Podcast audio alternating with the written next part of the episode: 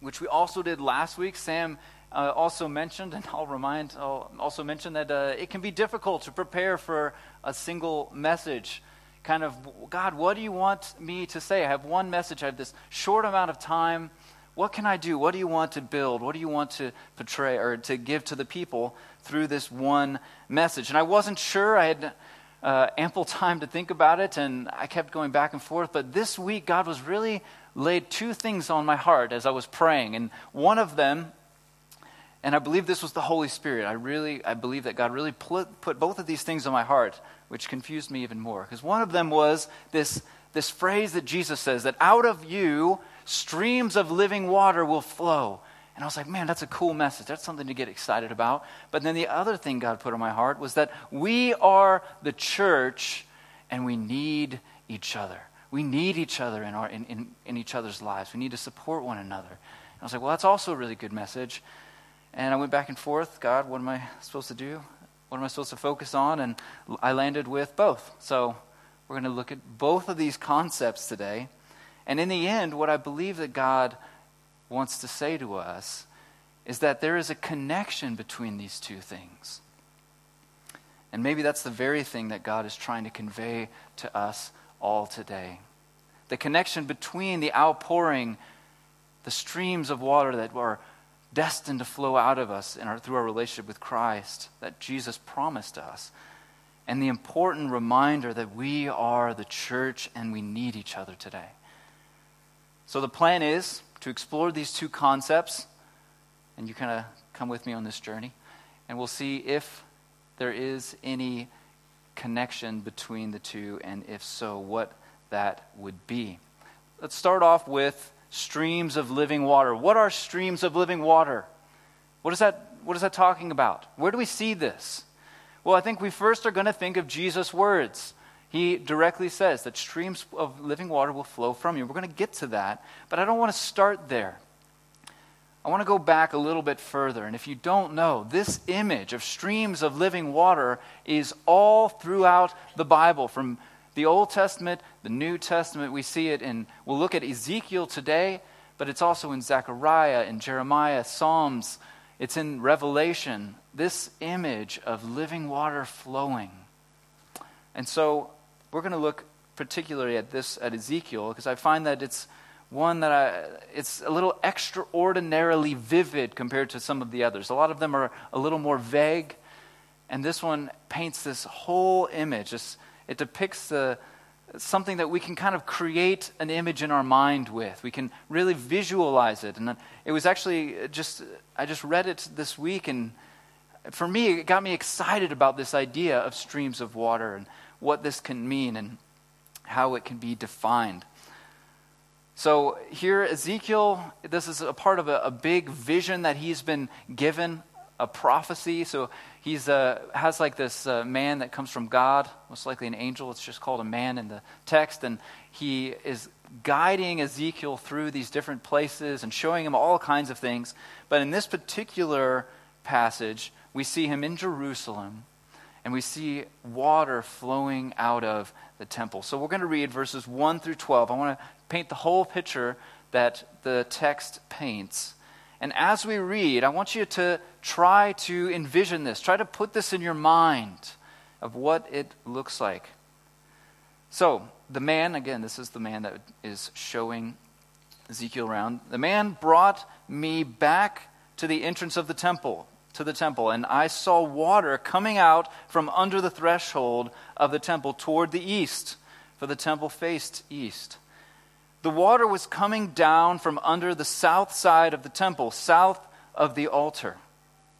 But then, he then, sorry, he then brought me out through the north gate and led me around the outside to the other, to the outer facing east. The, wow, the outer gate facing east. And the water was trickling from the south side. As the man went eastward with a measuring line, in his hand, he measured off a thousand cubits and then led me through water that was ankle deep. He measured off another thousand cubits, that's just a distance, and led me through water that was knee deep. He measured off another thousand and led me through water that was up to the waist. He measured off another thousand, but now it was a river that I could not cross, because the water had risen and was deep enough to swim in, a river that no one could cross. He asked me, Son of man, do you see this? Then he led me back to the bank of the river. When I arrived there, I saw great, a great number of trees on each side of the river. He said to me, This water flows toward the eastern region and goes down into the Arabah, it's like a valley, where it enters the Dead Sea. When it empties into the sea, the salty water there becomes fresh. Swarms of living creatures will live wherever the river flows. There will be large numbers of fish because this water flows there and makes the salt water fresh. So where the river flows, everything will live. Fishermen will stand along the shore from En Engedi to En Eglaim. There will be places for spreading nets. The fish will be of many kinds, like the fish of the Mediterranean Sea. But the swamps and marshes will not become fresh, they will be left for salt. Fruit trees of all kinds will grow on both banks of the river. Their leaves will not wither, nor will their fruit fail. Every month they will bear fruit because the water from the sanctuary flows to them. Their fruit will serve for food, their leaves for healing. So that's this whole image of water flowing out of the temple. And here it starts with this tiny trickle, this stream inside the temple. It went through the south of the temple, past the place of sacrifice, past the altar, out through the doors of the temple, through the gates of the city, through the valley, and ended at the Dead Sea. And in the beginning, it was barely anything, it was barely a trickle. Like maybe someone had just spilled some water in the innermost parts of the temple. But then what happened? It began to grow. It got deeper. It got faster and stronger until it was this unstoppable, uncrossable river. It started as ankle deep. Easy. Anyone can wade through ankle deep water knee deep water, you got to be a little bit more secure. Up to your waist, you better be big if you're going to be walking through a water that high. And then it says it, at the end, it was a river that could not be crossed. And in verse 8, it says, When it empties into the Dead Sea, the salty water there becomes fresh. Now, the Dead Sea was far too salty for anything to live in it. It's not just a name, it's what it is. It is a dead sea. There's nothing in it that can live because of the salt content. But these transformative waters from the temple not only turn the sea to fresh water, but it then it is then filled, teeming with life. What was formerly dead and lifeless is now full of life. And in verse 9, it said, Where the river flows, everything will live. This is the embodiment of life in this image of living water. And I want us to grab that image as we go through the rest of what we're going to talk about today and hold on to this vivid picture. Through this stream that started as a trickle, that came out of the temple, a mighty river was born that transformed the land around it. Everything in its path was brought from death to life. What a powerful image for us to behold. And let's now tie this in, this image, with Jesus. So, what started this stream? Well, it was out of the temple that it began. It started there. And it started where the sacrifices were offered to God for the sins of the people. For hundreds of years, the people again and again offered sacrifices to cover the sins, but it didn't redeem them from their sins. So they sacrificed goats and bulls. But what is Hebrews 9? Hebrews 9, verses 11 and 12. It says, But when Christ, but when Christ came as high priest of the good things that are now already here, he went through the greater and more perfect tabernacle that is not made with human hands, that is to say, is not a part of this creation. He did not enter by means of the blood of goats and calves, but he entered the most holy place once and for all by his own blood, thus obtaining eternal redemption. Christ is the beginning of this. It is through Jesus Christ's sacrifice that this stream was loosed. And this was an image that was given to Ezekiel long before Christ. But here we see the fulfillment of it. It wasn't a sacrifice, it wasn't a goat or a bull that could redeem sin, it just covered it. Jesus came and did it once and for all because he did it with his own blood. And he let open this gate. He let open the flow of this water out into the world. In John 7:37 On the last and greatest day of the festival Jesus stood and said in a loud voice, "Let anyone who is thirsty come to me and drink." Come to me and drink, because it is only through Christ that we can enter into this place of being able to be quenched of our thirst, to be able to tap into these waters that have been released. It is only through Jesus Christ and in coming to him that we can have access to living water. But then what does he say next in John 7:38? Whoever believes in me, as Scripture has said, rivers of living water will flow from within them. The water begins at the source, at Jesus' sacrifice on the cross. That was the beginning.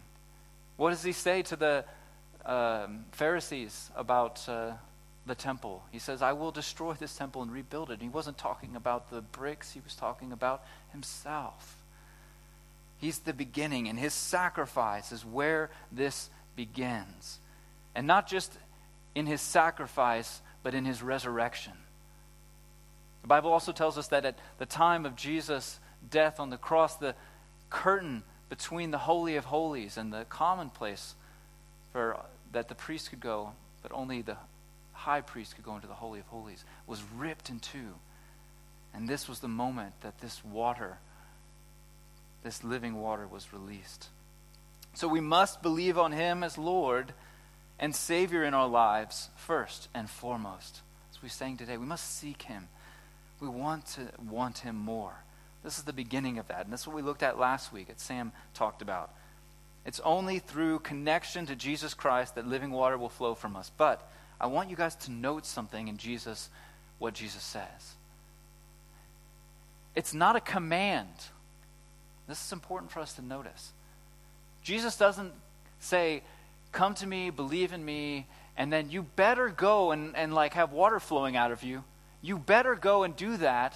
You better have living water flowing out of you if you belong to me. He doesn't say it as a suggestion. Well, for some, it will be some water will be flowing out. Others will choose something else in their lives. It's not a, a command. It's not a suggestion. It's a cause and effect, it's a promise. We are affected by the work of Jesus Christ within us. When we come to Him, when we believe on Him as our Savior, we're affected by that. Then this causes an outpouring of living water from within us. It starts on the inside, it starts as a trickle. And I believe as we walk with the Lord, it grows It starts as a trickle, but it's not, if you believe, it, you have it. If you believe, you will see this outpouring of living water. It's not something, and it's not something that we need to stockpile up. Fill our pockets with as much as we can, fill our pail and hold on to it. Because it's coming from within us. It's a spring that constantly flows. What is this water? Well, he goes on in verse 39. So John 7 39. By this he meant the Spirit, whom those who believed in him were later to receive.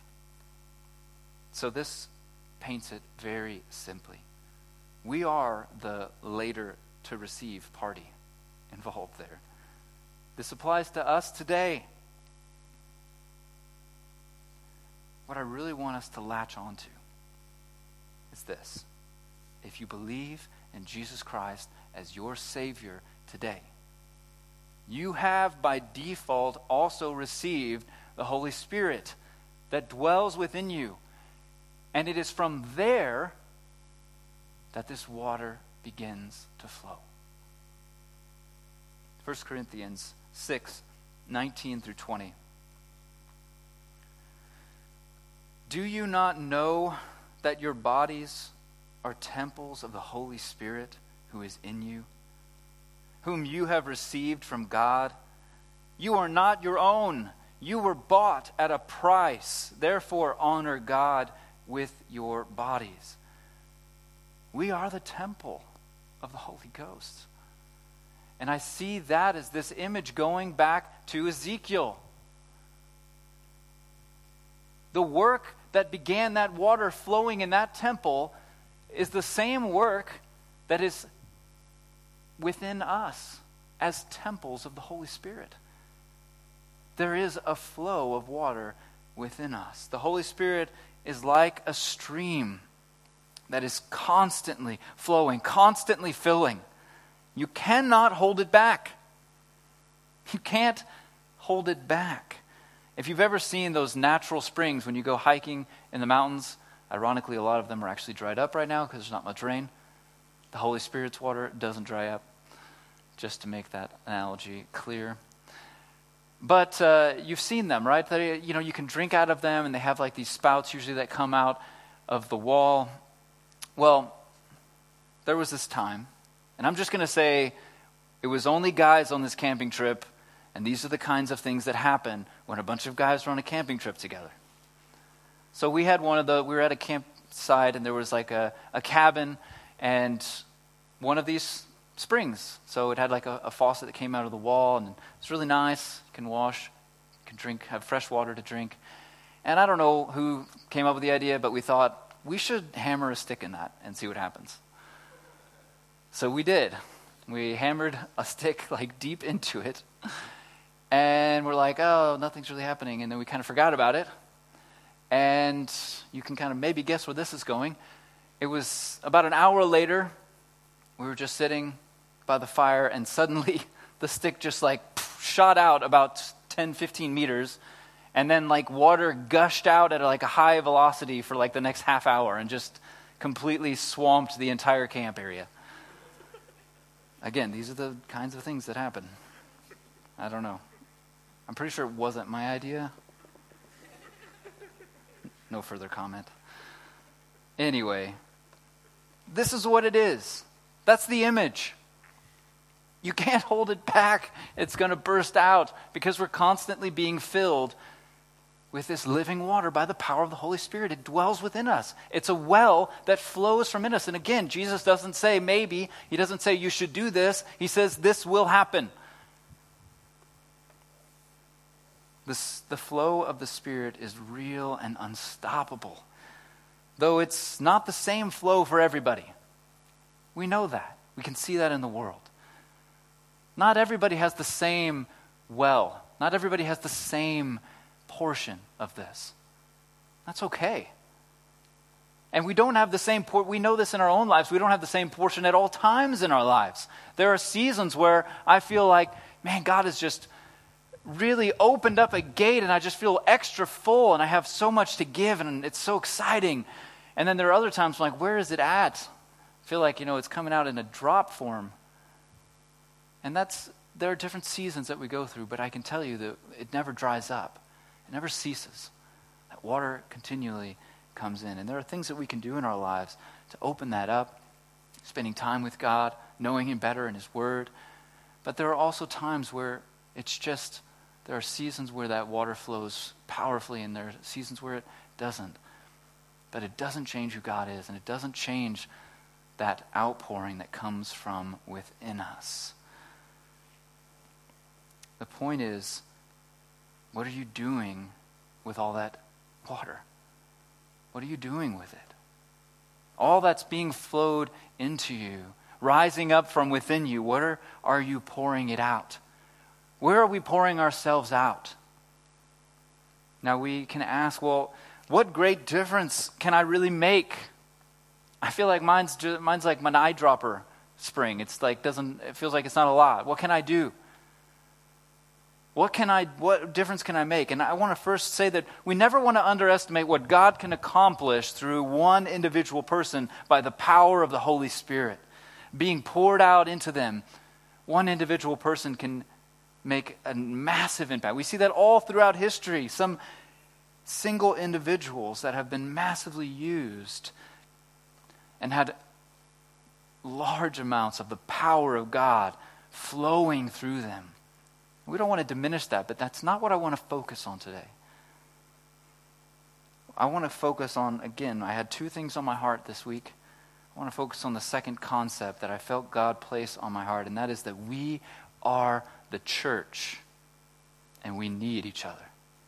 We are the church and we need each other. So the tie in to me now is clear between we are the church and that we need each other and the outpouring within us. Because a constant trickling stream can sustain life indefinitely. A constant, strict, tri- a constant trickling stream can sustain life indefinitely. What do I mean by that? Well, if you have a constant dripping of water, it can sustain a tree, but it can't sustain a forest. A constant trickling stream can sustain life indefinitely, but many streams together become an unstoppable river. Now, when God put that on my heart this morning, I like I had like pause and just pray for a minute. Let me say that again. Many streams together, that's us, can become an unstoppable river. That's the difference. That's the impact that we can have on the world around us. Yes, God can use us as individuals, but when we come together, we become something powerful. We become not just a ankle deep, not knee deep. We become, you can go swimming in that river. There's so much outpouring of the Holy Spirit. And there's so much potential in this room right now. Collectively, we have an unstoppable power right at our hands. Because we're all being filled with the Holy Spirit. We're all growing in this. We're all being filled up. And yeah, we can direct that to a tree, but together we can supply a forest. Together we can be a force that goes and brings life in dying places, like we saw in the image in Ezekiel. God is at work in us. And He's working through us as individuals. God is a personal God. I don't want to diminish that. That is so important that we understand that. But I feel like in our culture today, that's not the hard part for us to understand. That God loves me as an individual. That's important. But it's not the whole picture, is it? We also are called to be a part of the body of Christ, of the church, to be a river where we are, in our communities, in our cities, where we are what is Romans? Let's look at this body image. It's Romans 12, 3 through 5. For by the grace given to me, I say to every one of you, do not think of yourselves more highly than you ought, but rather think of yourself with sober judgment in accordance with the faith God has distributed to each of you. For just as each of us has one body with many members, and these members do not all have the same function. That's the truth. So in Christ, we, though many, form one body, and each member belongs to all the others. What a great image. This is who we are called to be. We need each other. My hand needs my arm. My arm needs my shoulder. And so on and so forth. We need each other. Let's take this outpouring, this rising up of living water within us, and collectively use it for the will of God in this city. Let's see our potential reached. Alone, we can do great things, but I believe together we can transform a city, a nation, from death to life, like a river in a desert, by the power of the Holy Spirit within us. And we each fit into this plan in our own way. Each of us has been given the portion for them. But together, it doesn't matter if you have a little or if you have a lot. In a river, you can't tell. we become a collective, we become united. And right now, I believe, again, in this room, there is so much potential to be a powerful force right here in Freiburg, in this city. We're designed to be more than individuals. We're designed to be united, to need one another. I'm reminded of the image also of Christ saying that he is the vine in John 15, 5. I am the vine, you are the branches. If you remain in me and I in you, you will bear much fruit. Apart from me, you can do nothing. We always have to keep that in mind. Jesus is the vine that we've been grafted into. And apart from him, we're just a dead, dried out branch. There is no hope without being connected to Christ and that personal relationship to him. I, as a branch, am personally connected to the vine, to Christ. But we're all branches. We're all branches on that same vine. We're connected. This is what the church is that we're all together united by Christ. We're united in that we belong to Him, as we read earlier. We were paid for with a price. We belong to Christ, and we're united in that. We're united in that we all seek after Him.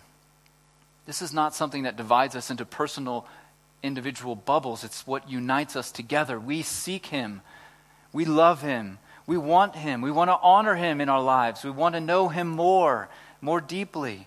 And we look forward together to His return. Finally, we're united in our driven purpose to see His kingdom here on this earth, here in this city, here in your workplace, here in your classroom. And we're united in this. And this is where our power becomes evident is when we do things together. When we pray together. Your prayer life, when you pray together with other believers, not only do you see a collective of power of the Holy Spirit, but also it strengthens your private prayer life. We pray together. we serve in this community together. We want to seek to make a difference. We want Freiburg to be better off for us being here. And we are united in our collective faith in Jesus Christ. Something I found interesting, and I don't know if this is true of all grapevines, I'm not an expert, but I have my own grapevines in the garden and I tend them. And I noticed uh, they're really full with fruit right now. It's a great time. Delicious grapes just hanging. And I noticed that right before they really, the grapes start to get full, they put out a lot more of these grabbers to cling on to things.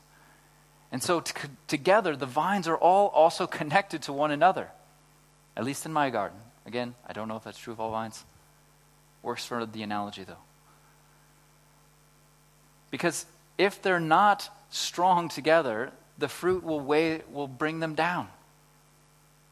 And they ultimately get, of course, their strength from the vine itself. We need both. We need to be connected to the vine, but we also need each other to bear good fruit, full fruit in our lives. We need to be connected to the vine. As said, apart from a relationship with Him, there is no life, there is nothing, no streams, no fruit.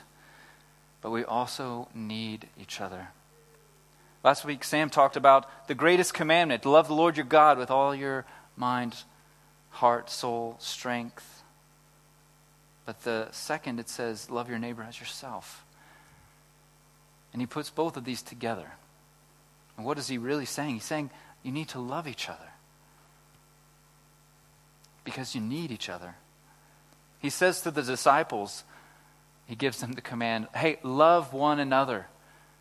This was important because this is the same group of guys that argued about who gets to sit by Jesus in heaven. Like, come on.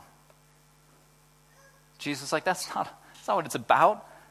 It's not about you versus them. You are together. You need each other. Love one another. And so in closing, keep in mind that we are united on our journey.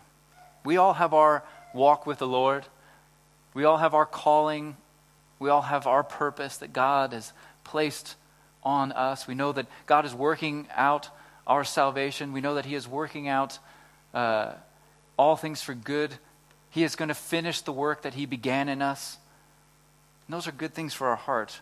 But also remember that everyone in this room, all of us that believe on Christ, we're in this journey and united in that together in our pursuit of Jesus Christ. Ultimately, this is the main goal to remember that we are united in our pursuit of Jesus Christ. This is why we take communion together, why we have, why we come together and pray together and uh, sing songs together to worship Him, to seek Him, to love on Him together. Because it unites us and it strengthens us for what God might be calling us into next. And that's important. The full potential of our calling and our service of the Lord, I believe, though, cannot be reached as a solo mission. No matter how strong you think you are, no matter how mighty you think you are, Jesus didn't even send the disciples out by themselves. He sent them always by two. We're not meant to wear everything on our own shoulders. We need to come alongside one another. We need to be united to one, with one another. We need to strengthen one another because that's the beginning. The beginning is our seeking of the Lord and our unity in that. This is what fills us and empowers us so that we can reach that potential. We can become more than a bunch of streams, but become a river that pours into a dead sea and brings life to it. We, the church, are God's representatives to this world. And the point is, is that life giving streams that flow into us, that bring us joy in the midst of trials, that bring us peace when we're downtrodden, this wonderful thing that we have, it's not meant for just us alone. That's why it constantly comes we're constantly being filled by it. It's not meant for us alone. We are God's representatives to this world, and that pouring out, that started at the temple in Ezekiel's vision, that starts in our hearts, that is collected here together as we're united in Christ, that is meant to be poured out into the world.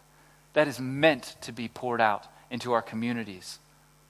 And so we need to find ways to make that happen because that is the point of the filling of the Holy Spirit within us. And it starts with our love of the Lord, our drawing ever closer to Him, and our connection to Him, and the work of the Holy Spirit within us.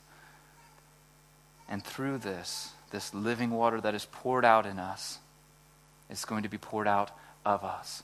This is when we see good fruit, when we see the streams of living water. I'll invite the band to come back up. Let's seek to be that unstoppable river. That river that cannot be crossed, that you can dive into.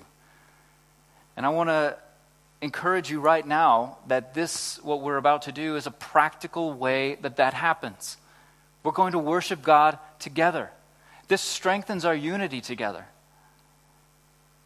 This empowers us. This prepares us. It's not about harmonizing or singing in unison. I sing horribly, so that's why I sit all the way up here at the front where no one sits. I know, I know, Giannis. I know you can hear me. To worship together prepares us for mightier works that God wants to do through us. This week, maybe. So I want to invite you guys to stand and let's worship God united in Christ for what His purpose for us for this service is. This is from Ephesians chapter 6. Peace be to the brothers and sisters, and love with faith from God the Father and the Lord Jesus Christ. Grace be with all who love our Lord Jesus Christ with love incorruptible. Lord, we need you in our lives. We want to seek you. We want to see an incorruptible, unmovable, ever increasing love flowing from within us by the power of your Holy Spirit. Increase our love, Lord. Increase our love for you, our devotion to you, and our love and reminder of our need of one another. Produce in us good fruit, streams of living water to flow out and to bring life all around us. Lord, it is in your holy name, Jesus Christ and for your glory that we ask these things. Amen.